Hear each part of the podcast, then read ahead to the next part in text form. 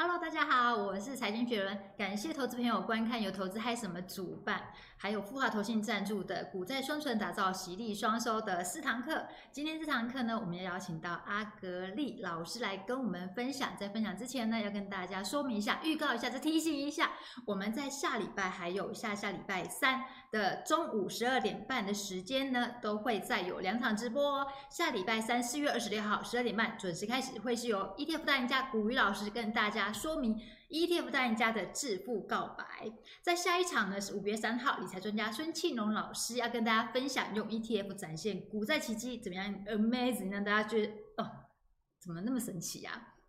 好，那。大家如果怕忘记呢，可以就是将日子写在你的行事历上，或者是说你可以扫我们画面上的 QR code，或者是说诶点影片下方的说明文链接，或者是嗨小编上面的留言置顶的链接，点进去都可以报名参加哦。报名成功之后呢，我们会用 email 还有简讯通知您，提醒您啊要记得观看直播。另外呢，你还有机会可以抽中书哦。如果你有报名阿格力今天这一场用 ETF 从聪明存出获利密码的话，就可以抽阿格力的书。阿格力教你这样存股就对了。我们就会在今天直播结束之后呢，会抽书。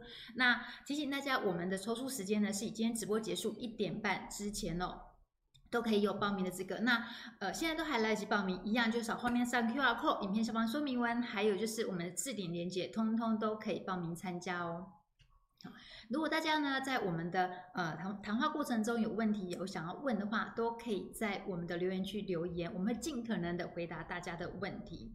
好，那。今天我们就很荣幸邀请到阿格力，很多人都很羡慕说阿格力年纪轻轻就五子登科，车子、房子、娘子、呃儿子、儿子都有，通通都有，而且重点是他今年才三十三岁，刚刚跟我说他七十七年次的，我想应该线下很多人，很多人都一直想说阿格力到底怎么样有办法像你这样这么年轻就可以这样财富自由，所以今天要请阿格力来跟我们分享一下怎么样用 ETF。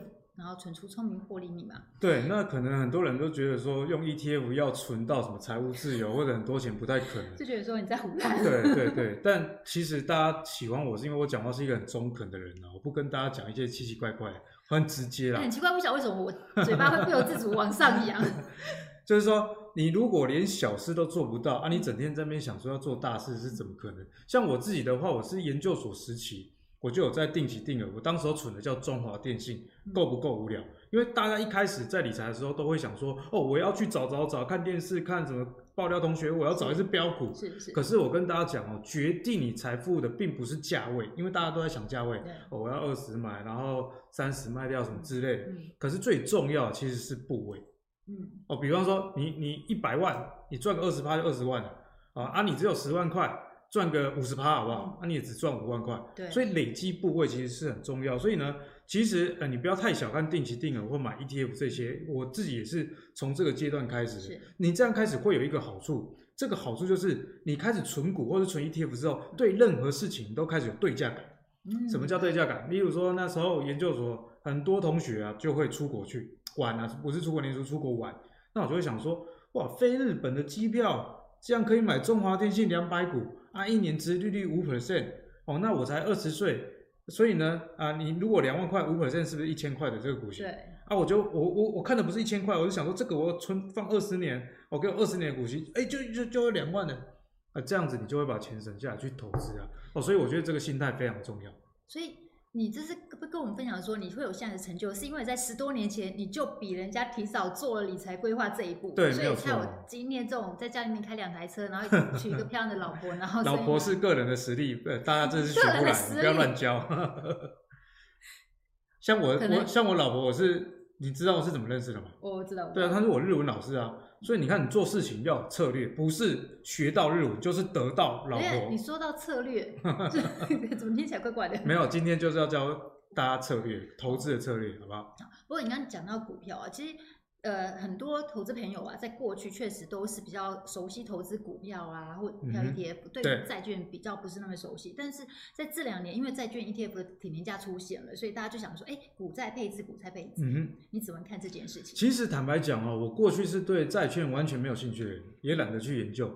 那这是非常实在，因为过去大家知道嘛，你股票一直涨，那债券的这个。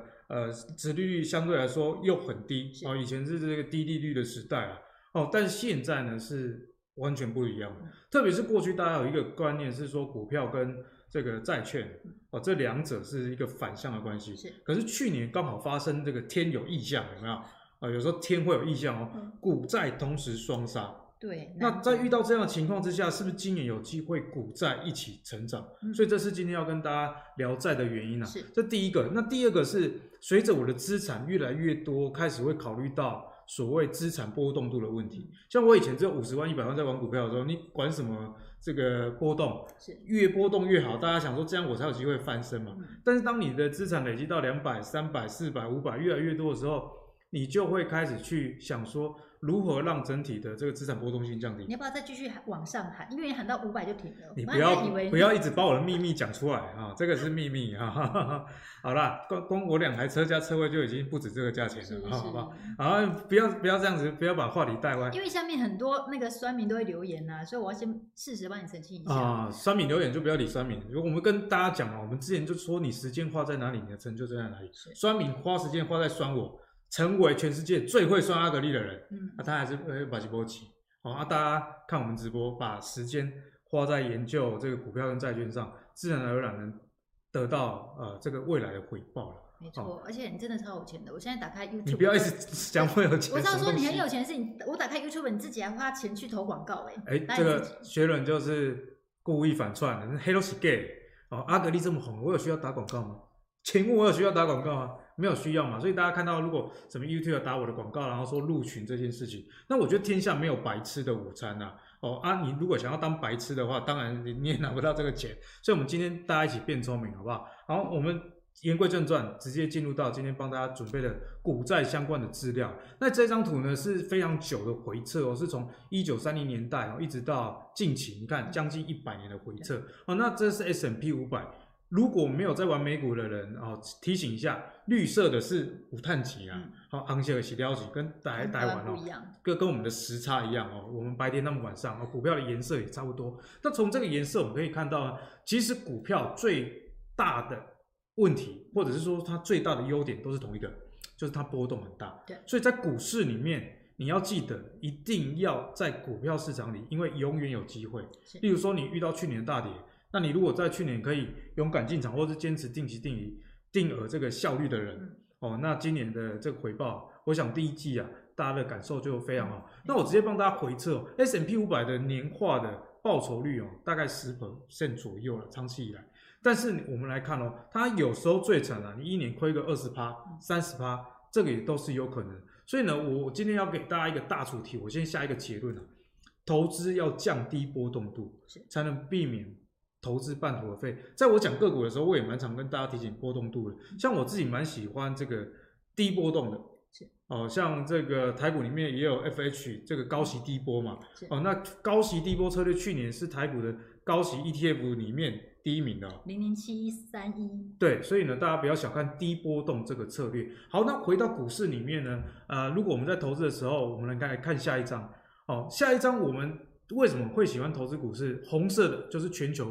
股票的一个绩效，那黄色的是全球的债券，中间的蓝绿色的部分呢是股票、债券各半。那这个逻辑很简单，股票、债券各半，当然就得到比较中间的报酬嘛。所以那个这个重点哦，你会想说，哎，阿格力有这么要讲啊？那导出来，导出想看几年的话，我写那讲不对啦，嗯，哥哈，啊，物物极必反哦，就是股票它会大涨，可是它大跌的时候。我觉得往往才是胜负的分野。薛伦应该有这个印象。你在玩股票的时候，哦，我在投资，我不这样玩了。哦，好，你在投资股票的时候，你认真投资，你还是会有遇到输的时候。对啊。哦，那输的时候能不能坚持，其实才是胜负的分野。呃，一般的人应该会有这样的记忆哦，我跟大家分享。你买十只股票，七八只赚钱，只有一两只亏钱。可是到最后，你整体的组合你是亏钱的。为什么？因为你赚一点点就跑了，赚五趴十趴啊，我要停利。可是你在亏亏到二十趴、三十趴、四十趴的时候，哎，再放放看，可能还会有奇迹出现。结果最后整体的资产报酬率就变负的。所以这张图就是要告诉大家，为什么中间这条线也是你要考虑的。当然，这个比例你可以去微调。我们看一下零八零九年哦，红色就是股票的时候，哎，你看那个跌得多惨啊，跌的比这个债券惨很多，那比你股债各半也是还要再惨。所以当年度啊，很多人基本上就被洗掉了。而且人啊，这个一朝被蛇咬，十年怕草绳，对不对？你从此以后，你就会开始跟人家说啊，股票我可能看钱啊，别拿哎。哦，所以呢。降低波动，对，然后就不敢玩。等到十年之后，想想要再进场的时候，就啊，个特别啊，个特别啊，人生就是这样呢。哦，所以呢，我觉得降低波动反而是说，呃，在投资里面很重要的一件事。像我自己刚直播前才跟薛仁讲，我说我每天大概都睡到九点，啊，九点是为了起来大概瞄一下盘，啊，大概就又继续睡。那为什么会这样子呢？因为我买的股票我都有配置，比如说高贝塔的、低贝塔的，那我不会让高波动股票占我的。这个投资组合太多，因为这样的情况之下，你就会有时候晚上睡不着觉。你应该有遇到这种经验。你投资你没有玩，但是你投资一张股票，它遇到一些事情，就想说，明天不知道是会跌到哪里去，我会睡不着。那我觉得对大多数的人而言呢、啊，你不要想要靠投资致富，是你要靠投资跟工作两个同时开始致富。所以投资 ETF 跟股债配置的好处是说，你可以维持你原本。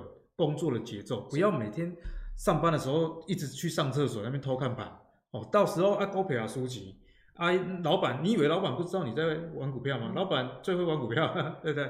好，所以我们我们就来帮大家继续往下讲哦。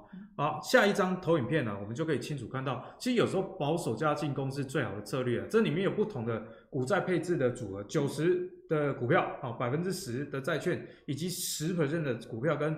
九十%的债券，那当然了，股票越多，你的年度的收益率，如果以复利来计算的话，一定会是比较好的，因为股票长期看涨。但是股票就有我说的那个问题，你当你遇到最差年度收益率的时候，你能不能撑得住？所以呢，这个表也是给大家参考啊，就是说它会有最好的年度收益，也会有最差的。例如说百分之九十的啊，这个股股票，十 percent 的债券，年度最差的收益率是这个。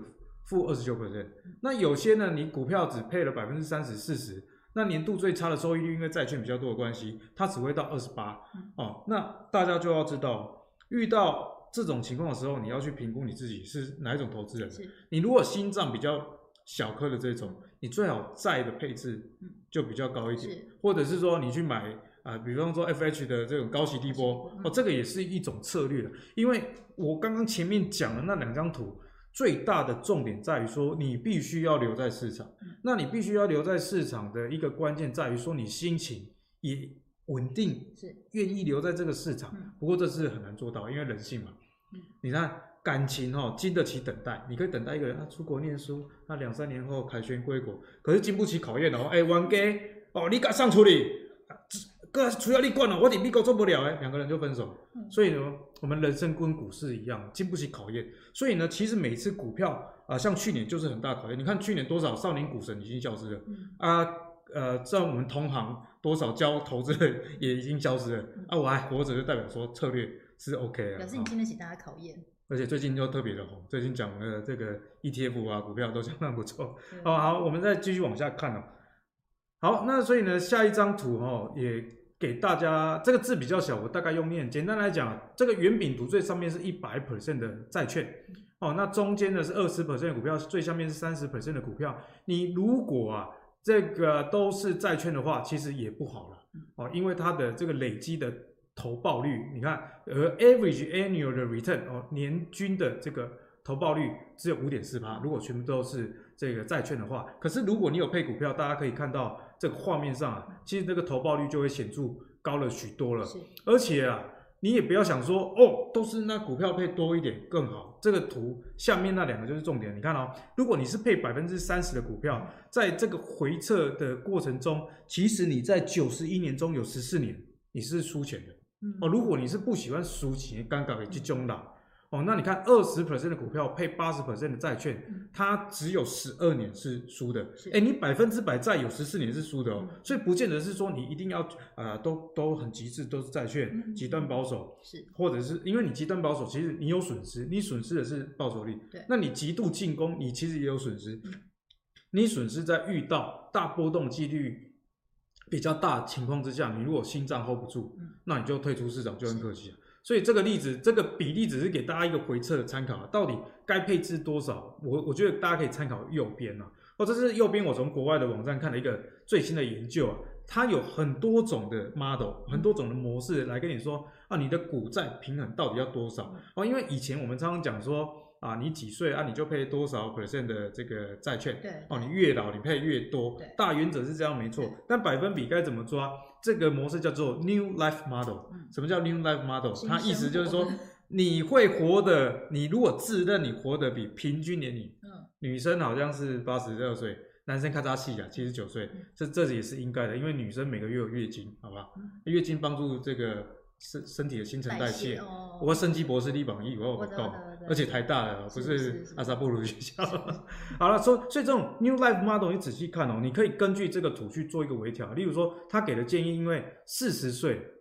还是相对年轻啊。如果你以现在人的寿命来看的话，像我这个外公外婆也不吃什么保健食品什么的，也都活到九十五岁。哇！就现在的人就真的是活很长。所以我为什么二十岁就开始规划理财？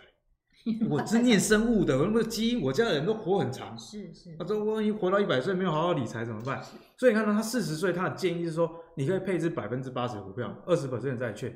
那如果你活到六十岁呢？其实你也不要以为你你也很老了。哦，过去可能大家说六十岁你要配置六十 percent 的债，但你现在配置四十 percent 的债，我觉得就 OK 了。嗯嗯。哦，好，那我们再继续往下看哈。好，那。可是大家都很认同你这样的观点，也觉得说，哎，我想配置股票多一点，因为可以享有比较好一点的一些报酬。那怎么做？哎，其实要怎么做的情况下，我觉得说，因为现在大家已经有概念，已经有观念。嗯，我觉得还是以 ETF 为主了。嗯、哦，你不要酸我，我说阿格力，你平常都在讲个股，那是因为叔叔有练过，不好意思。那其实我也有在买 ETF，而且，哎，我觉得当你不想要太积极的去管理投资的话，ETF 是一个。好处了，我以前有在一家银行，现在叫王道银行啊，哦，因为王道银行没有出 ETF，所以在这边可以讲啊哈。我在王道银行有这个呃创投实习，然后呢有分投资前的部门跟投资后的部门，哦，所以是你投资前就是研究，就像我们做个股研究一样，哪些公司好了，是。啊，投资后就是你买进来，你要定期去看说，啊，啊你的财报怎么样？啊，董事长最近有没有喝花酒被拍到，还是什么内线消息、品德的问题？所以其实投资，你不要以为说哦，你投资前做好工作就没事。投资后的管理，其实坦白讲啊，像我们自己有小孩，你就知道说你有小孩之后，基本上你连朋友都见不了，你还在那边管股票。所以如果你不是对个股特别有兴趣，或者是说你的时间不够，我觉得交给 ETF 还是比较好。但是 ETF 我个性是比较积极的人，啊，所以我今天也跟大家讲说，比较积极的用 ETF 赚到资本利的，好，我们就直接跟大家来看一下相关的资料哈。那今天要特别跟大家讲的是美股，为什么讲美股不讲台股呢？因为现在是台股的盘中，我昨天晚上在电视节目讲的，你看撼动市场。我昨天我上礼拜讲台达电，台达电隔天涨五趴，哦，昨天在电视讲四只充电桩概念股，今天有这个两只逼近涨停。哦，所以千万不要，千万不要，我们讲美股啊。如果撼动美股，绝对不是我的关系，绝对不是我的关系。哦，那为什么要看美股呢？我觉得巴菲特最近的谈话也让你能了解到这件事。人家想说啊，你不是公持有股票，如果没有要持有十年，你十分钟都不要持有，对，把它当做结婚一样看待。对，单单人家有说话算话，人家隔季冲嘛，过了一季才冲掉。可是大家一开始还在那边说啊，黑龙已经理人，巴菲特不会这样。对，但巴菲特。证明是他自己做的决定。那为什么他做这个决定？因为他说台海跟中国地缘政治、地缘政治的风险啊，地缘政治的风险。哦，所以在这样的情况下，你就知道，哎，连八爷爷都有这样的风险，那我们在投资上是不是有这样的一个风险？分散风险。对，所以这就是为什么要谈美股。是。那更重要是直接给大家看数据，美国的股票占全球市值是百分之四十六。你应该常常有印象说，在玩台股或者是学人说投资啦，投资台股的时候，大家说，哎。要看一下美股的动向，是，或者是说一些产业的方向，你可以先看美国那边流行什么。对，像我记得在呃两年前那时候钢铁股很飙的时候，其实美国钢铁是走在比中钢还要前面的。嗯，啊，那时候有基础建设、碳中和等等的议题哦，所以投资美国，我觉得是最直接的。是，因为你不不太可能说美股不好，然后台股很好，不可能。因为你用逻辑来讲，我们台湾做出口。啊，美国是我们最大的出口国。对啊，我们台湾的电子代工都是的大客户，你看那些报告都写美系客户，是，啊不是 Apple，就是 Google，不然就是微软，哦，所以直接要看美国了。那再来一点是，你不能说它大，你就觉得说该投资它，因为我们来看一下右边这个 G 七七大工业国哦，你看美国的这个股价涨幅，以我们回测资料的时间哦，大家可以再看投影片上的时间，它来说它的股价涨幅相对来说是高出很多的。哦，所以这点重要。像这几年投资人比较心痛的地方，就是比方说投资中国。他想说，哎，中国那么大啊，导出全世界这个 GDP 数一数二的国家，这样就对了。结果嘞，我前几天才刚给我朋友看，我说你投资上证五十，过去五年那个投报率啊三趴，你投那啊、呃，我是个在总报酬三趴吗？对，年化报酬三趴，总报酬五年哦，不含配息啦。你用 Google 财经去看，那我是在跟我老婆讲啊，她说啊，那日本呢，我就给他看那个日经二二五哦，大概是二十八 percent，啊，我说。所以你要嫁给台湾人嘛？我们零零五零四十八趴，但是我跟大家讲，最猛的是在今天的，比零零五零更猛。我们继续看下一面下一张哈。好，我们可以看到，其实在过去的十年哦，台股的这个加权指数是涨一百六十六 percent。那这边跟大家提醒呢，呃，我个人没有非常喜欢高股息的，原因就是说你这个是数字讲的，不是我讲的哦。你任何回撤你去看哪一家做的都一样。通常这个高股息指数报酬率不是很好，为什么高股息报酬率会不好？是因为啊，啊你就要五五 percent 殖利率嘛，啊涨太多你就把它踢掉了，嗯、你能听懂了吗？你你一下你就是要赚五趴，你不想赚五十趴，大概是这样标准，所以你可以领到稳定的这个值利率，对，但是呢，你想要翻身基本上不太可能，所以我个人建议啊，如果你是喜欢高股息产品的人，哦。台湾高息低波策略的 ETF 值得去看，因为这不是我乱讲，你自己去看绩效。可是，一般的高息的 ETF，坦白说，绩效真的不怎么样，比较适合。哎，你本很大，我们把它捞上千班的话，我不会想要看亏啊，我怕一年八个班的盖好啊。哦，这种人高息我觉得不错，或者是你说你退休嘛，啊，哥我吧，无无无十年二十年啊，你哥你搞我讲什么？回撤哦，像这种高息也很是，不然哦，以指数为主的，我觉得是比较好的。就像我刚刚直播一开始讲的嘛，决定你获利的是部位，是哦，不是价位，也不是指利率，所以累积部位，那跟着指数一起往上走，我觉得是最好的。那我们看到越年轻的效果越好诶。对，其实我觉得年轻人啊都很笨。我下个月接了一个演讲，没有钱的，还特地南下屏东，就去我的母校的国中。去演讲，我要拯救这些年轻人，因为年轻人有一个坏处啊，就是说啊，我时间很多啊，所以没差，就任性。对，时间不是让你来浪费，是让你来探索。你提提早投资有一个好处，虽然就算你把钱输光，啊，你年轻的时候钱一定是小钱嘛。你等于用最小的成本去得到最大经验。你要创业也是这样，如何用最小的成本去看这个 business model 这个商业模式会不会成功？那我们看哦，S M P 五百就美国嘛，美国这个标普五百两百五十一 percent 哦，所以我刚刚说为什么要投资美国，你回测资料就讲得很清楚。那逻辑呢也会很清楚了。比方说，你如果觉得说台台积电，台积电今年应该还好，我明天法说会我跟大家预告可能下调资本支出哦，这我个人预期的哦，因为。这个世界各国，你看 Apple 的笔电也卖的不好，是那 M2 镜片就台积电代工，是。可是你换个方式想，当台积电好的时候，哎，一定是 Apple 很好，一定是这个 NVIDIA 很好。所以呢，美股的你说要输给台湾指数，可能在特定的时间内会输，但你长期回测，应该还是美国赢啊。那、嗯、那今天要跟大家讲的是神秘梦幻指数，两百八十四点七趴，对，两百八是什么？哎，多了三十几 percent，其实不容易，因为你要。击败 S M P 五百，今天是不简单。巴菲特常常不是他之前不是有在对赌嘛？看你有没有办法赢 S M P 五百哦。那这一个就是有了，那我们就直接来看哈。好，所以呢，就是台股那么多 ETF 到底要怎么选？就是这一档标普五百成长 ETF 富华的哦，零零九二四。那哎，又有酸民来讲，阿格力你是不是在业配？是不是在业配？确实富还有赞助啊。不是，开始就我要就就要讲一个逻辑。薛伦刚刚说了，我有一间大房子，我有两台车，那我名气又这么大，我 YouTube 又又做又搞得很大，连车厂都是我的这个客户，我会为了一点小钱去接一一些烂产品吗？不会，不会嘛，对不对？所以重点就是这样子。为为什么你最后还是会相信名人代言的东西？因为那个名人拿他的名声来。他们也不能随便挂保障，他会把自己害死，不能因小失大啊，对不对？所以有慎选过了。对啦，所以这个其实美国标普五百成长 ETF 零零九二四呢，它其实就是在 S&P 五百里面去选它比较成长型，嗯，因为大家知道说股票有成长股跟价值股，嗯，那其实，在美股里面的成长股，我相信呢，大家印象中都是比较厉害的，因为有一个原因呢，台湾的成长股哈，坦白说，我比较不喜欢。熟悉我的朋友就知道了，我都是在讲价值股啊，因为有时候我们台湾的成长股这个持做短线可以的，啊，你长线持久性比较不足。对，啊，因为毕竟跟台湾男人一样。呃，不会，嗯，你看我就知道，日本老婆都都过来了哈。好，你不要问这么尴尬的问题哈，好不好？爱台湾哈，台湾男人就是持久。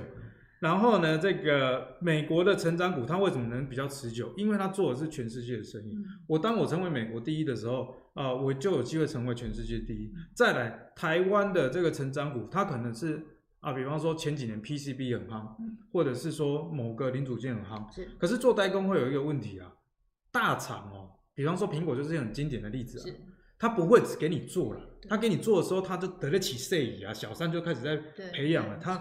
他们喜欢很多后宫，这样子他才能把成本压低嘛。所以你如果从这个商业模式的大架构，你就可以知道为什么美国公司投资这个长期报酬率比较高，因为其实，在生意模式上，它就已经赢在比较前面。对，而且。其实大家应该很容易可以理解，台湾大部分都是代工的部分，他们的客人客户几乎都在美国。那美国呢，他们很大收益就来自于品牌，嗯哼，或是专利的那一部分，对，那部分的利润才高。或者是平台，然后就就比方说在 Netflix 啦、YouTube 啦，对，那那在台。湾，比方说你你可能会想说，我要开一个计程车车队，哦，在台湾大车队也是蛮赚钱的，对对。可是美国人他他们做事情，你看他们电影就知道，点下在第一个 N 级怪奇怪代志哦，我我称霸亚。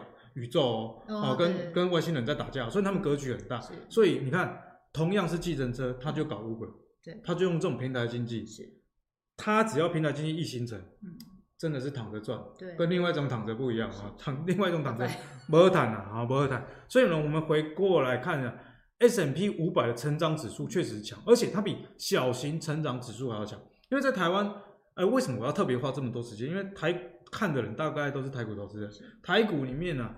人家爱贵买又创新高的，对啊，哦，中小型股比较会飙，对，台湾确实是如此，可是美国比较不一样，啊，不然怎么会有 FANG，嗯。啊，尖牙股，为什么会有科技巨头？是，因为它只要一成功，它就是做全球生意，而且是垄断，是，像那个 FB 啦，我每天都干干咬他，说这诈骗都不删除，可是还是要乖乖使用，这个就是它的厉害之处，因为你没有其他可以使用。阿格力，我跟你说，你现在不可以再讲脏话了，我怕我 YouTube 影片被催。我没有，我们刚刚讲脏话吗？你刚不小心讲出来了。我跟在，在我的标准里面那不算，那算发语词。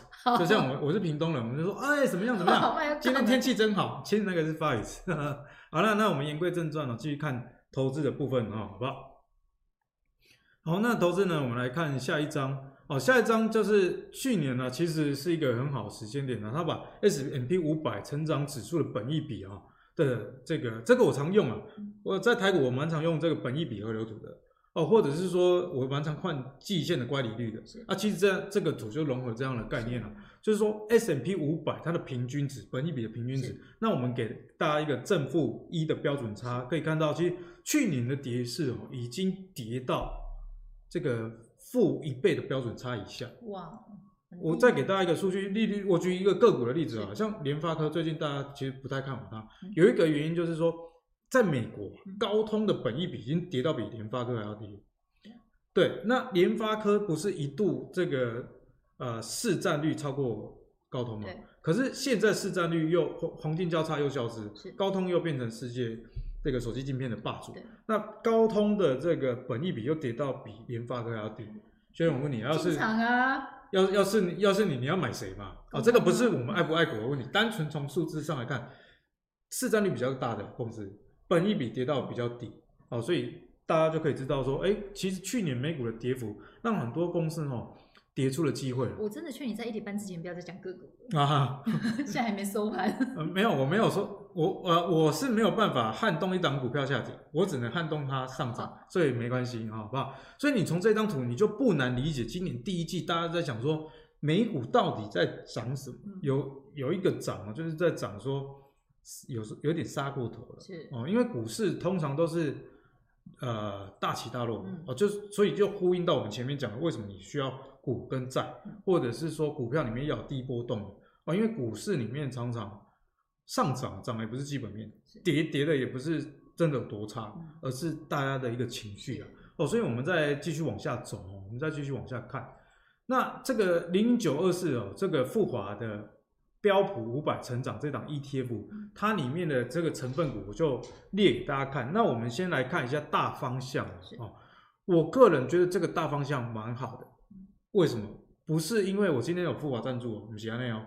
你看到、哦、科技股三十四%，其实我觉得科技股要有，但是你不能全部都科技股。例如说，当初的航海王，大家投资怎么怎么挂的？它涨很多，对，啊，我就全压。可是这种波动度很大的东西，它如果掉下来，那你就完蛋。对，所以在美国的科技股很会涨，可是你要知道，美股科技股杀起来的时候，真的也是杀到他妈妈都认不出来，因为他没有涨跌幅。对，你看去年 NVIDIA，哎，NVIDIA 人家世界巨头，你家打电动啊，或者是未来这个自驾车的这个解决方案，都是要使用 NVIDIA。去年跌多少？特斯拉更不用讲了，跌到真的是大家都认不出来。可是今年呢？今年特斯拉年初到现在，或者是 NVIDIA 年初到现在，都涨了百分之八十以上。嗯、哦，所以科技股要有，但是要其他的组合。对。哦，因为它如果一路往上涨的过程中，它你遇刚好你进场的时候遇到那个下跌段，或者是说你刚好在下跌段压了很多，还是说你看到跌，你就会开始自我怀疑人生的那一种。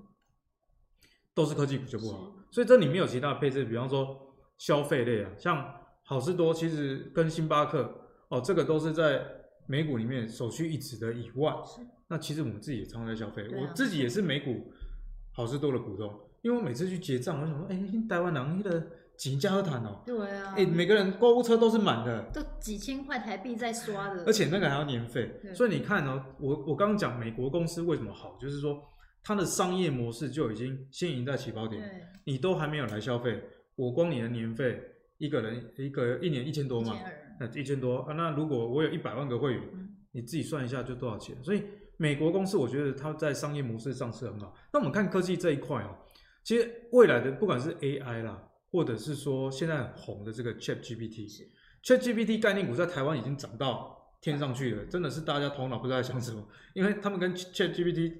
业务上实质上一点合作都没有，没有，因为你说 ChatGPT 需要运算，所以需要散热，所以需要什么晶片？它其实跟微软比较有关系。对啊，你其他的东西难道都不需不需要用到散热？就就炒股了啊！炒股我没有说错，就是你要知道说这是短线，是是你真的要长期投资，你还是要回到 ChatGPT 是谁嘛？对啊，就薛伦刚刚讲，就微软嘛，我也是微软的股东，我有买微软。那为什么我买微软？因为我自己有在打电动书呀。我觉得你那么麻烦干嘛？你直接一档一列不就好了？你这样不会熊博赢吗？不是，这是这是复华的错。四月二十六号才挂牌，要我怎么讲？所以这档哦，顺便帮大家讲一下，四二六才才挂牌啊。哎、嗯欸，因为我们台湾的这个 ETF 脚步这几年在积极的加速当中啊，啊，加速当中。好，那所以呢，确实是这样。但是我觉得投资永远不嫌晚嘛。你看，你你又说啊，过去美美国呃这个百年涨那么多了。可是去年就跌给你买了，嗯，哦，所以我觉得股票的好处是这样，永远有机会。那你看 ChatGPT，我觉得这个未来确实会改变这个世界。哎，吓死人呢！昨天我看到一个车评，问他说，这个世界上最好的电动车，请推荐，列了十十大品牌，嗯，哦，第一特斯拉，哦，第二摩，啊，第二我记得是奥迪，他会写理由，对，对，你以后脚本都不用写，所以小你如果想要当小编的，或者是想要当员工的，哎，你真的要有创造力一点，对，哦，所以。哎，虽然南宫拍了我们汤吉啊，这个题外话，可是未来比较有竞争力的，好像是这种，嗯、呃，你看律师就不会失业。啊，他他能他能说假话，有些律师说假话的，那有些黑社会是负责顶罪的，没有在开开玩笑，跟大家开玩笑，好，让让大家不要睡着，开玩笑而已。所以呢，未来的这个世界这样走的情况之下，美国公司啊，其实还是最受益。那医疗保健啊，跟大家讲啊，疫情虽然结束了，可是以后一定会有新的疾病。对，没错。这这不是我乌鸦嘴，这生计博士讲的，这生态生态界就是这样，你把它干掉了，它改天都突变又卷土重来。哦，你看流感疫苗几年了，搞都搞不好，就是它每年都在突变。对。好，那这接着呢，在通讯网络，我觉得这就不用赘述了。你收信或者是搜寻都是 Google 哦，所以呢，这边给大家参考。那我手头上有。最新的资料，第一名是 Apple 了，十大成分股，十一点六 percent。那我个人呢，也只有 Apple。你金价是不平诶，而且你买这些美股都要美金买，然后一股都很贵。对，所以呢，其实我我觉得啦，有时候我也是想说，要要去往下买的时候，压力会比较大啊。所以 ETF 确实是一个好处。那我刚刚有想啊，哎，我投资好事多，投资微软，投资 Apple，全部都在成分股。对啊。没有，这连 Google 都有，你该不会连 Google 也有吧？我 Google 没有啊，我我只是要验证了，因为我喜欢追求这个价值成长股。是，那刚好这档 ETF 里面都有，确实是符合这样子的逻辑的。那我觉得以后啊，这些科技巨头会越来越可怕，大家相信我这句话。对，而且你真的是逼根熊嘴，美金太多，直接有一档零零九二四用台币就让你买，还一万五就可以买了，你买到那种几百块美金一股。觉得这样也方便了哈，就是等一下会跟大家讲，因为有些人会说。啊，学人，你你都都是你在讲啊，海外券商明明比较便宜啊。先要讲这个议题之前，我先把 Apple 讲了。你看 Apple 最近不是推出这个美元活存，这个利利不知道是不是活准，利率四趴多嘛？嗯。它就是要跨金融了。是。Apple 其实早就跨金融，你你手机用 Apple Pay，我都用 Apple Pay。你每次 B 啊 Apple 要赚钱，B Apple 要赚钱。哦，所以它已经不是单纯的科技公司。所以大家在算巴菲特的时候，那些人他算巴菲特，难怪他没有办法当当巴菲特。人家看的是。你看的是表面哦，他在卖 iPhone。对。巴菲特看的是哦，你卖 iPhone，可是你有 Apple Pay，啊，你租 iCloud。对。这个是持续性的收入。巴菲特非常喜欢持续性的收入，所以他买可口可乐嘛，啊，刚领过来管。对。哎，难怪他叫股神，他真的是不是人，很少人看到人家说大型人体试验，对不对？对。可乐他好像说他一天喝好几罐。对，而且他都吃那种油脂、那个卡路里超高的食物，牛排。吃什么喜时时糖果啊？他自己投资的，活到九十几岁，所以真的是体质。练武奇才。之前有一个年轻人，就是美国 YouTuber 啊，学着他吃，后来他吃一个礼拜就受不了了。所以呢，千万不要跟神啊、哦、太轻易的模仿。不过股票逻辑倒是可以的啊、哦。好，那我们来看下一张哦，这个零零九二是富王美国标普五百成长 ETF 的资料，它挂牌。现在我觉得 ETF 都很好了，门槛降到比较低了哈、哦，一张一万五啊，一张一万五。然后我讲一下保管费这些的部分了哈，内控成本零零卡卡加起来大概是。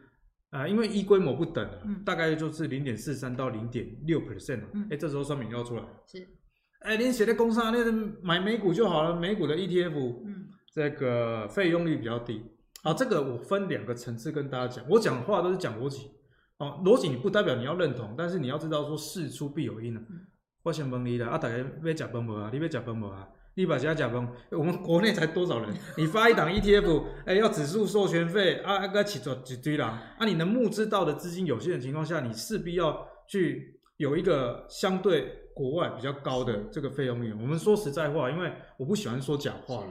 哦，那你常常拿台湾跟美国比，那你怎么不想你台湾念的大学跟美国排名差多少？啊，不能这样比嘛，就资源有限嘛。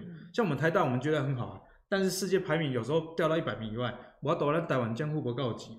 哦，美国印的友情，有些教校友一捐哦，就捐很多钱，所以这是第一个，这不是帮投信业者讲话，就像我们台湾的汽车会比较贵一样，因为我们的汽车市场就是这么小。不是有汽车，连鸡蛋都比较贵哦。哎，卖够嘛，这这些，但台湾人没厉害。好，我常常跟我老我老婆日本人，他说，哎，你们台湾人很有钱的，路上都是双 B 什么的。确实，你如果大家去日本玩，大大部分都是开头的塔。嗯，对。还有很多那个什么叫什么 K car，对不对？比较小的那种没有什么，所以咱台湾人一起起做起。好，这个好了，我们不帮投信业者讲话。假设不帮投信业者，另外一个方面是说，你如果钱很多，啊，钱很多到底多少才算多？这个大家自己定义啊。是，当然直接开户美股没有错，我们不不讲假话。你当然直接开户美股，因为免这个交易交易的费用不像台台湾那么多嘛。那 ETF 的成本啊又比较便宜，但是绝大多数的人，你都说在定期定额了，啊，你定期定额。以台湾的收入啦，你一个月赚四万多，你就已经赢百分之五十以上的人。我不信多数的人有能力汇一大笔钱出去买美股，就算有，也会第一次、第二次可能要等一年或两年之后才有办法汇那笔大的一笔钱。对，因为很多人没汇过，可能不知道，你去汇的时候，你还要邮报费啊。对啊，还有中间的转借银行对，啊，你还要时间，你还要请假去做这件事情。哦，时间成本等等都是。你想哦，你为了十万块哦，假设十万块报酬率有百分之十哦，你为了那一万块，你花很多时间。哎，请问台股没有十十万让你赚一万的机会吗？其实也是有嘛。所以话说回来啊，如果你是选择用定期定额这种方式的人啊，你每每个月就是只付一点小的钱在投资的，你又在想说，哎，那那美国怎么怎么样，成本比较低。没有说不行啊，嗯、我我们坦白讲，你去美国买真的成本比较低，但是你有没有那个屁股嘛？嗯、你有那个屁股，你才能吃那种泻药。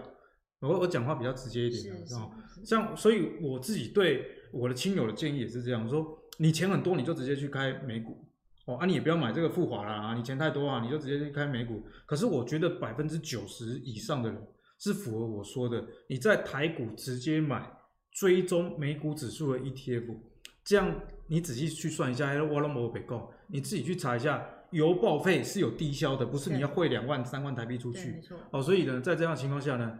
大家还是要多加的去想一想成本的问题了。总结来说，如果你是小钱又要定期定额的，就算你一个月投一两万啊，也是小钱。那在台湾一个月能投一两万的，其实已经很多了。对哦，所以呢，我觉得大家可以直接参考国内直接追踪美股的这种 ETF，其实比较省时省力的。嗯，所以我们聊聊美股之后啊，现在聊聊债券，因为刚前面说现在是标配了嘛。那很多人就想问说，哎、欸，我现在是投资债券的新手啊，小白啊，怎么样选呢？好，那关于这一点呢，我们还是要做教学啊，因为其实我自己哈，虽然我我虽然讲话很昂先啊这样子，可是我是非常怕死的人。所以怕死的意思是说，我不喜欢跟人家说，啊，你要去买什么，让他去买。熟悉我的朋友都知道，我喜欢做逻辑教学。比方说，我们刚刚讲啊，商业模式，那关于交易成本的部分也跟大家剖析。如果啊、呃，你不是那种钱非常多人，多数人还是适合。其实付委托或者是说直接买美，哎，美股在台湾这种追踪的 ETF 就可以。所以在债券部分还是要先跟大家讲一下风险哦，人家说投资最重要的三件事嘛，跟买房子一样，买房子三件：location，location，location。因为你位置好，你基本上你要烂到哪里不容易啊。啊那投资最重要就是卖出，卖出，卖出哦。但是知易行难啊，但你有了解。就会更有机会。我们先来看一下债券哦，其实有很多种，因为大家常常听到可能是美国政府的公债，嗯、那它当然是最大债主。哎，有时候很羡慕当美国人，反正什么事都不用干。我以前做实验，那个美国学生来套套，那个中岛十一点他来了，下晡三点了可以吃 ice cream 啦，对不对？困了。可是美国为什么那么强？嗯，人家可以可以无限的印印钞票，股债券换钞票。这题外话了，所以。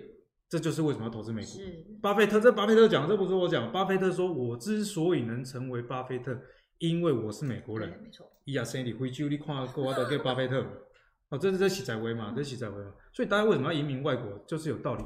好，所以呢，在债券部分最大宗还是公债。那还有其他的债券呢？比方说类公债，例如说国营企业，它虽然不是公债，但是它也是政府，基本上风险不会差太多了。那还有一个是一般公司的这个公司债，哦，那也很简单，因为公司也需要举债。例如说电信业者好了，电信业者它有稳定的现金流，但是它要标五 G 频谱或者是未来六 G 的时候，它需要资金嘛，它就去先举债借进来。那、啊、他算一算，哎，我大概付多少利息？那我这个投资的回报大概可以多少？哦，所以公司举债其实也是很正常，像我们也是贷款买房、贷款买车等等哦。好，那讲完分类之后，我们要认识一下风险啊。哦，这边的风险呢，有分投资等级跟非投资等级。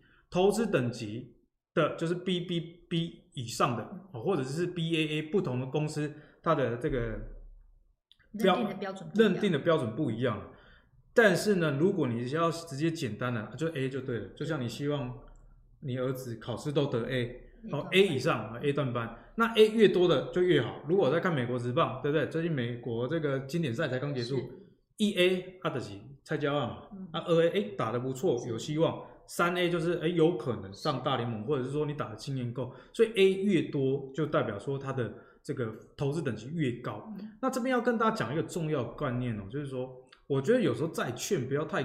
过于追求殖利率的高低了，嗯，哦，因为债券的本质债啊，还是有风险的问题。是，比方说，呃，这个一个你不认识的人跟你借钱，你假设愿意借他，一定是他出了非常高的一个利率。嗯，啊，如果，呃，我要跟你借钱，啊，你也知道，我我就跟，哎，薛润，你觉得我会没有钱吗？我只是厂上的钱还没有进来，跟你周转一下，不要收我太多的利息，薛润可能会接受。如果是阿格力的话，我应该会输个十趴吧，因为我知道阿格力有钱。我去跟银行信贷还比较便宜，所以呢，这个意思就是说啊，就啊，你刚好讲到重点，像公务人员为什么人家借钱那个利率比较低？啊对啊，因为他工作铁饭碗嘛，按、啊、他不还钱去找他主管嘛，对不对？你至少还找得到了。所以呢，债券的有一个重点啊，你不要为了那多一点点的殖利率，嗯、或者是说多很多好了，一趴一趴殖利率在债券里面算很多了。对。但我觉得大家不要把风险忘记掉。你看那个瑞信 AT1 债券才刚爆掉而已，嗯、啊，那个又是无担保的。是。正常来说，公司倒掉，债券应该是有优先这个清偿的程序了。对啊。啊，你看它为了比较高的利率，啊，AT1 就爆掉了。嗯、所以我给大家建议说，如果你是要买债券的人，风险性先摆在第一位，那再去看值利率。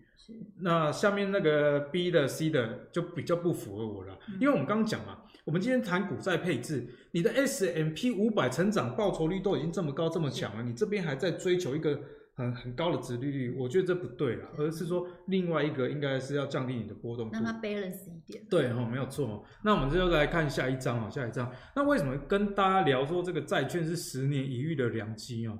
这个 S M P 五百的殖利率是黑色的，是啊，那这个 A 级公司债的殖利率呢是蓝色的。嗯、过去为什么我说我对这个债券没什么兴趣？相信多数人也没兴趣啊。啊，殖利率就是这么低啊，特别是在台湾，是全世界最爱殖利率的国家，有时候会搞不清楚为什么。我就比较安全感。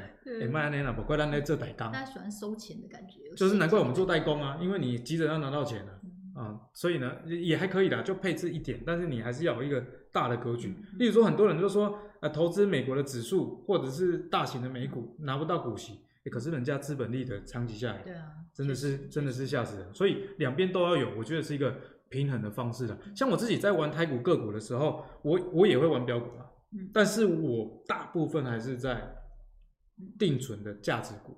啊，因为我整个资产波动性不会太。定存的价值股，定存。对，我这个很贪心，我选的股票，呃，又有这个股息，又会成长，又有价差。啊，这不需要我别讲啊，网友该，网友网友可以回应啊。可是回到这个，我我现在看到这张图，我可以明白你为什么这样做搭配了，因为。呃，零零九二四它没有配型，对，对，对，所以它赚的就是资本利得。那刚刚看到它的数字，它表现其实是很好，到两百八十七。是。那你选的那个零零七八九 B，它其实呢吸收就是比较稳，比较稳健，所以两个搭配起来刚好就做一个很完美的一个搭配，就 balance 这样子。对，没有错。那前面讲到一个重点，我们现在看一下 A 级公司债的殖利率啊，嗯、其实跟这个股票已经差不多了。是。我觉得这是千载难逢，因为过去啊。这个股跟债两个是有一点对立面的，所以才叫平衡嘛。嗯、可是去年的股债双杀就提供了股债双涨的机会。那股债双杀这个也是经济学上没有料想到，没有预期说世界会印这么多的钞票所造成的一个结果了哈。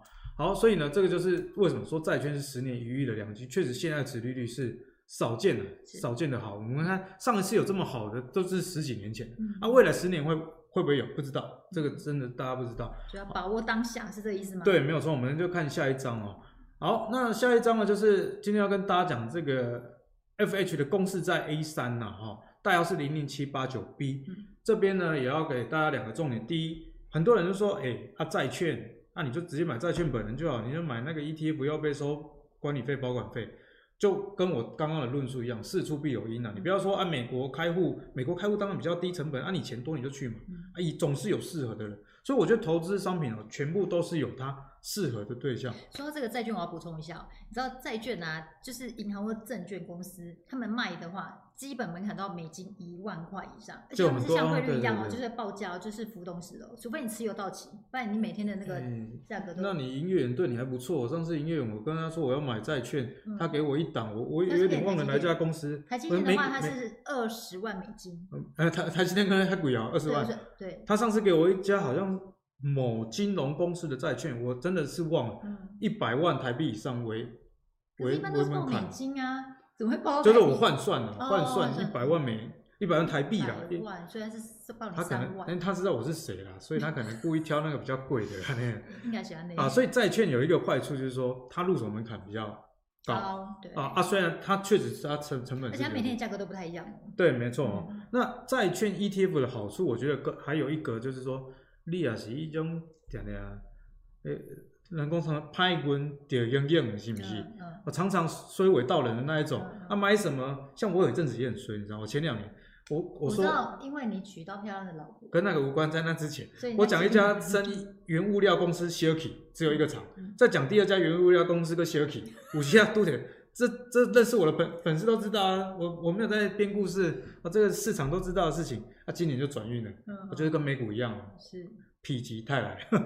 好了，那债券 ETF 好处就是这样，有时候你买单一公司债，嗯，或者是说单一债券，是，它、啊、万一遇到什么风险，啊，你就写本。对，而且说债券我要讲一下，除非持有到期哦，不然你那个票面利率其实没有那么好，然后持有的时间都超长。对，没错，比较没有弹性啊。那我们几年还有一二十年、二三十年，上次股市就看一百年的都有。一百年，呃，传这个永续债券，传家传比房贷好啦，房有些房贷是代代相传的哦，用没掉，交给下一代去。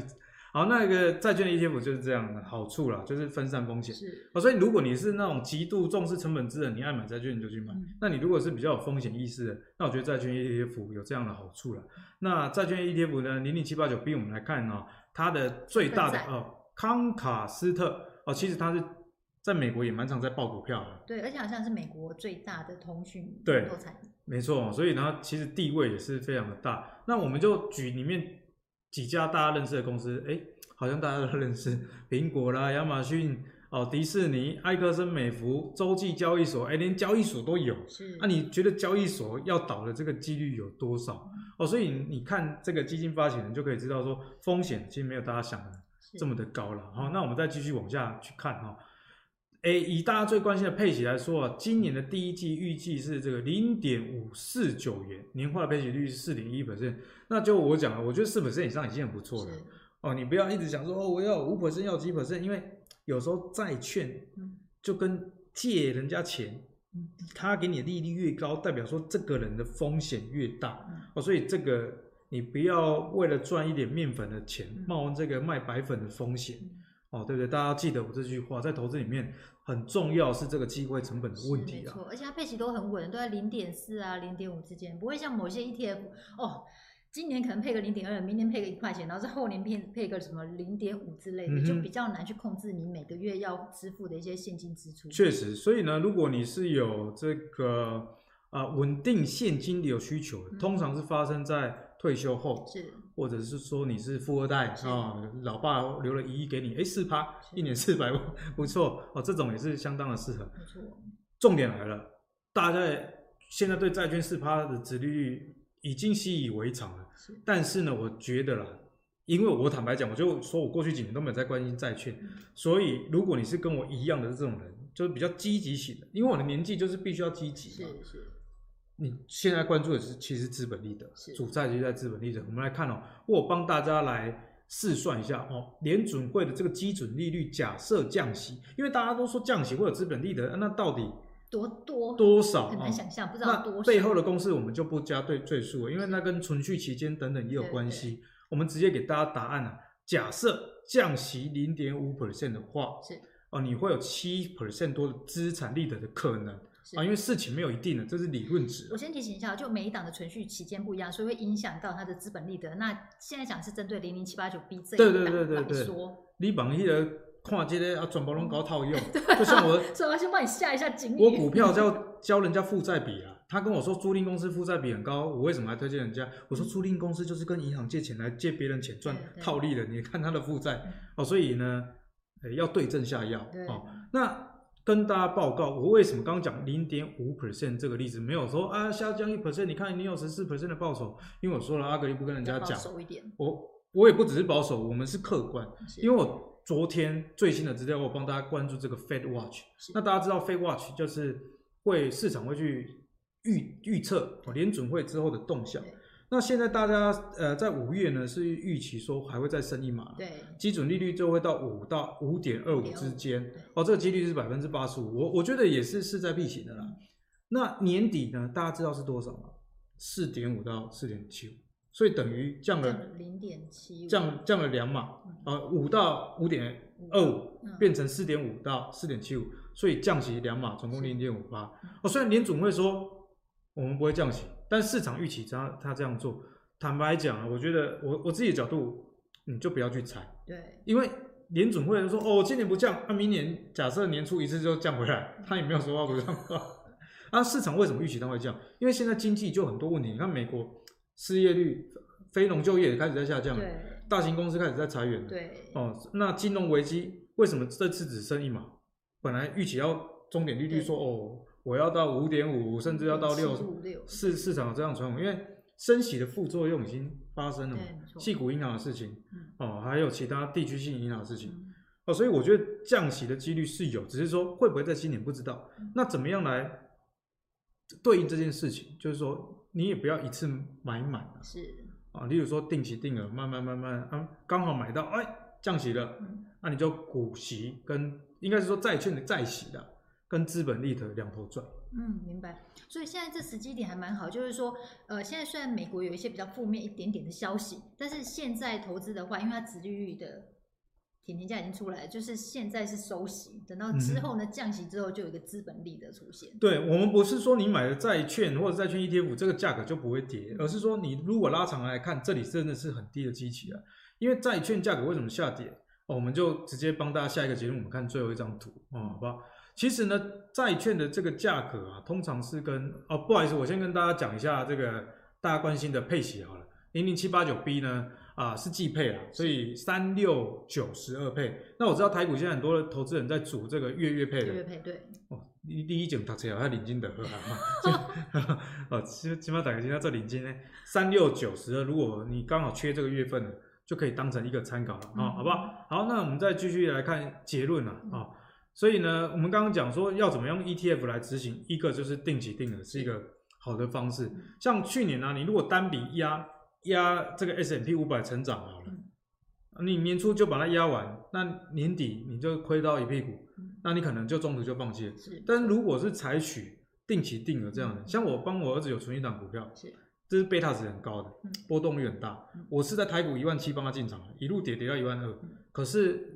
我知道，我说我看好这家公司，它、啊、长期成长，到现在报酬率已经变成七八 percent，哎，其实短短一年半，重点是我是从一万七开始买，嗯、现在也还没回到一万七，所以定期定额好处是说，啊，你的起点跟你目前呃那个不算终点，目前的位置，就算目前位置比较低，可是你顺着微笑曲线买，其实你还是均价，均价，那稍微再涨多一点点，你就获利了，你就获利。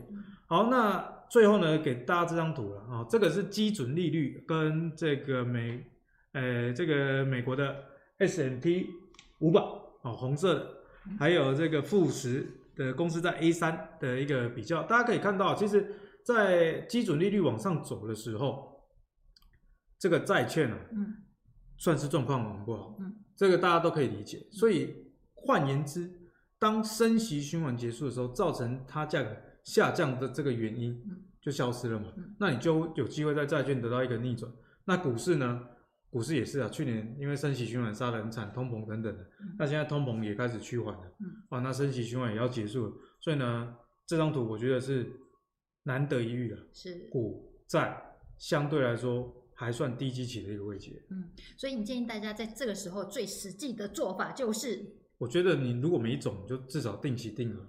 就买出一条微笑曲线。对，因为科斯托兰你讲了嘛，你下跌的时候，你手上没有小卖点，上涨也不会有，这是真的。因为人的心态是这样，呃，这个房价，假设房价了啊，房价跌了，还会跌更多，还会跌更多，啊涨了，啊，我不相信一定是假的，啊最后真的涨上去，手上又没有，啊股票也常常会有这样的现象，啊、所以我觉得先建立部位是一个好的方式。你只要不要把银弹一开始就用光，你的资金控管的风险做好。那往下买，自然就不会太担心。嗯、而且你买的也不是一些阿萨布鲁的，哎、嗯欸，你买的已经叫 S M P 五百成长，嗯、拜托哎，里面叫 Apple、微软哦，那这相关的公司占据你生活多少的比例，以及这个七八九 B 公司债的部分，发债人也是有 Apple 壳牌公司、洲际交易所、嗯、啊。好了，假设这些公司都倒了，你还能投资什么？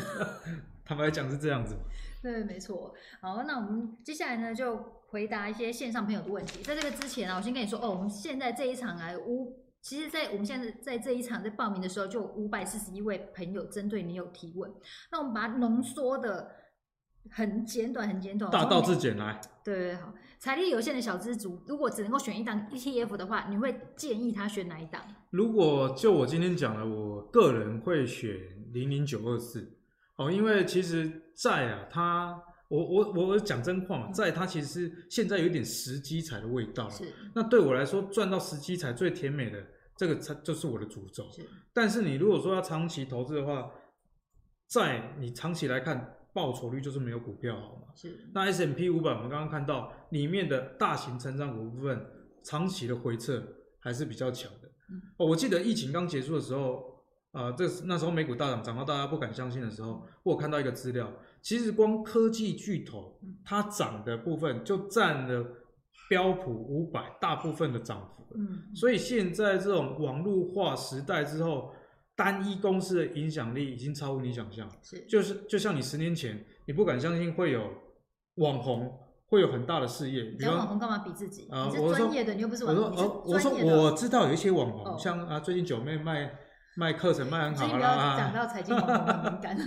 呃，那个艾丽莎莎也卖很好，我老婆也有买啊，所以这个时代其实跟大家讲不太一样，所以我会建议，呃，美国标普成长五百会是比较好的。是，所以你对于投资小白最优先的投资建议也是？我觉得是存钱啊，但是存存钱就是把。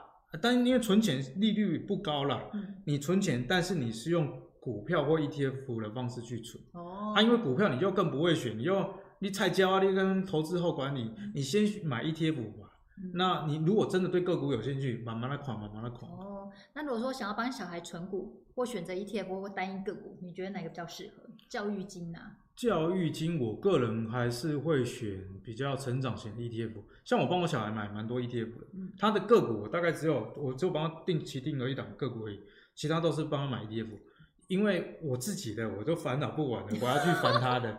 那那那 ETF 有一个好处就是说，它就是跟着市场去走嘛，那只要你是活在一个正常的国家哦，不管你觉不觉得台湾是一个国家啦，哦，但是我们是一个正常的在赚钱的。哦，人民所在地嘛，对不对？啊，那我们这个经济一直往上走，你指数一直往上走，所以很多人，比方说，哎，一万点以上，你还跟人家讲存股，那为为为什么那些人到最后还是没有赚钱？因为我们如果把台股变成啊加权股价报酬指数，这个是有还原股利的。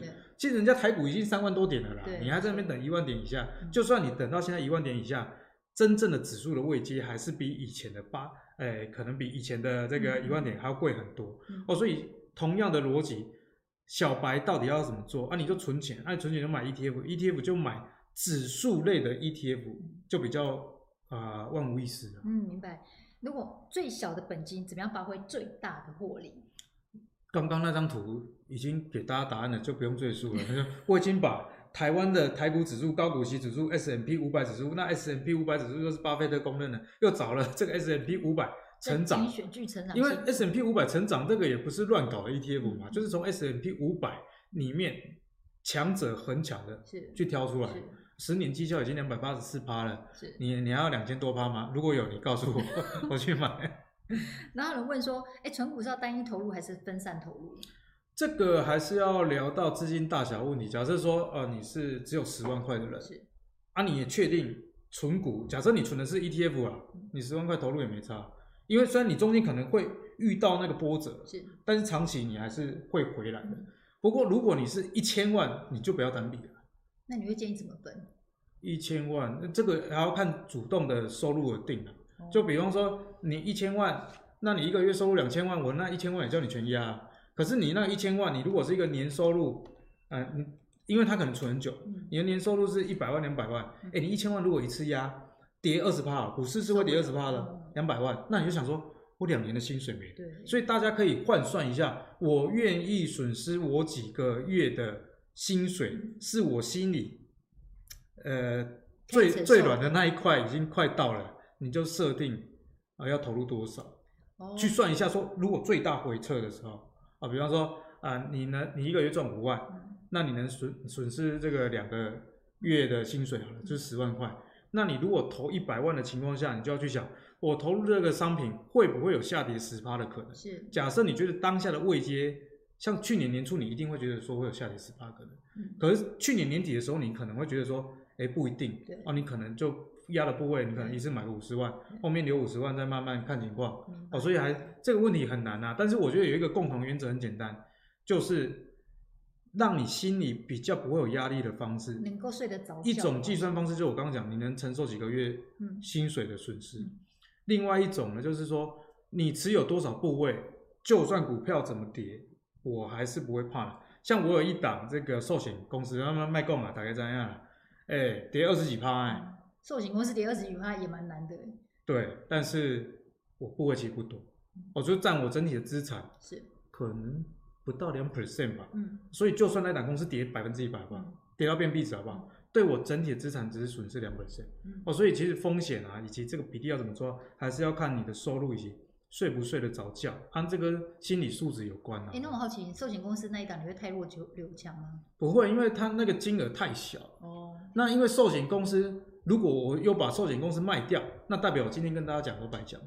为什么？因为债券死的理由跟债券寿险公司死的理由是一样啊。寿险公司就是持有很多的这个债嘛，啊，所以这个以市价去计算的话，它撩多少钱。对。可是寿险公司就以台湾来说，哎、欸，台湾人是世界前三大爱保险的国家，人均保费是非常高。那大家持续交保费，那寿险公司放到到期，他的本金就拿回来了。所以在这样的情况下。我不会把寿险停损的。哦，明白明白。好，我那我们来看一下，有人问说，债券 ETF 溢价多少里面才会考虑购买？这个问题，嗯，真难啊！你当然这当然能不能不买溢价？你干嘛把这个 ETF 溢价的时候去买啊？啊，千万不要在！我有有一次在某一个节目讲了一档 ETF，隔天呢溢价好像两趴三趴，太夸张了。ETF 很难这样子做。对，所以大家就是不要在溢价的时候去买了。那你说差零点零几，那个一点点还好啦。还有、啊、真的差很多就不要碰。还好零零九二是四月二十六号挂牌上市。哦，大家还还有时间冷静一下。对，对。啊，大部分人到四月二十六号可能已经忘了。哦，你要趁他们可能会忘记，就知道说不会有被买到溢价的可能。所以应该四月二十五号再找你来直播，再测试一下。买来买来。好，然后还有人问说，债券的值利率算法是不是跟股票一样，也是用过去的配息除以成本？其实呢。这个配息也是会一一直一直变嘛，但基本上你如果以七八九 B 来说，不会到差异太大啦，因为你可以作为一个参考啦。那因为债券 ETF 它也会有到期之后买入新债券这样子，所以呢，它的配息并不是那么死板板的。但是你在短期，比方说一年之内，你要它变化很大，那也是不太可能，因为它原本买的部位就已经很大了。好，然后有人问说，哎，债券 ETF 应该是问 ETF 啦，债券 ETF 配息是不是回到净值？配债券 ETF 配息，股票配息不一样，对不对？应该是不一样的。应应该是不敢换哦。对啊，对啊。因为你配息，你的股票配息是从你的那个资本收入那边对对对，对，然后债券是从就是就是真真的是利，就真的是利息了。对，因为这个股票毕竟跟债券本质上是天差地远。好，然后因为我们今天只回答就是跟 ETF 相关，我们的主题就是用 ETF 存出聪明获利密码，所以呢，关于个股啦，或者是什么 Apple 笔电卖不好会不会降价之类这种问题呢，我们就 没有在这边回答了。好，请教阿格力债券 ETF 会有到期换标的的问题，碍于法规，为了要维持库存，债券当下票值面。票面价值低于购买价格，是不是就赔钱了？不会赔钱啊，因为你你买新的，你也是把旧的卖掉啊，一点点摩擦成本，对于整个这个 ETF 规模那么大来说，真的是还好，微乎其微啊。嗯，然后债券现在是相对低一点，有没有可能会再遇到更糟的状况？其实坦白讲啊，金融市场没有百分之一百的事情啊。例如说在，在我记得在金融海啸时期，那时候债券也是很便宜的，那后来发生了金融危机之后。很多公司也有营运上的困难，那公司债又继续往下去跌，嗯，所以不一定只跟基准利率有关系，你跟景气还是有一点关系。那为了预防这种状况，就是刚刚跟薛伦聊到的，你就不要这个单笔买进嘛，你就定期定额。那第二个呢，就是挑选债券的等级，挑选在这个 A 以上的。那以及我们刚刚看到了，我们刚刚讲的债券往下价格下降这件事，确实有这个风险，但我觉得这个并不是最大的风险。最大的风险是说，哈，债主挂掉了，哦，所以债主只要不要挂掉，就比较不会有这样的问题了，哈。然后这边补充说明一下，零零七八九 B 在三月底会评价，所以在四月二十六号之前买的话，可以参加配息，所以有兴趣的朋友就可以评估一下。那另外呢，有投资朋友说，哎，零零九二是找不到，刚刚就说四月二十六号挂牌上市，所以现在找不到啊。好啊好，呃好，其他的应该都差不了多少了，应该都回答的差不多了。好，谢谢阿格丽今天来跟我们分享。提醒投资朋友们，我们在下个礼拜三中午一样十二点半的话，我们会请古老师来跟我们分享怎么样用 ETF，然后成为像他一样的致富赢呃一致富赢家讲一下完整的名字好了。古月老师来跟大家分享用 ETF 大赢家的致富告白。那我们下个礼拜三十二点半见喽。还有还有提醒，如果你错过前面精彩镜头的话，你可以到我们投资还有什么 YouTube 里面去看直播，然后里面可以回放到先前的一个画面的片段哦。那我们下个礼拜三中午十二点半见喽，谢谢大家，拜拜，拜拜，下次见。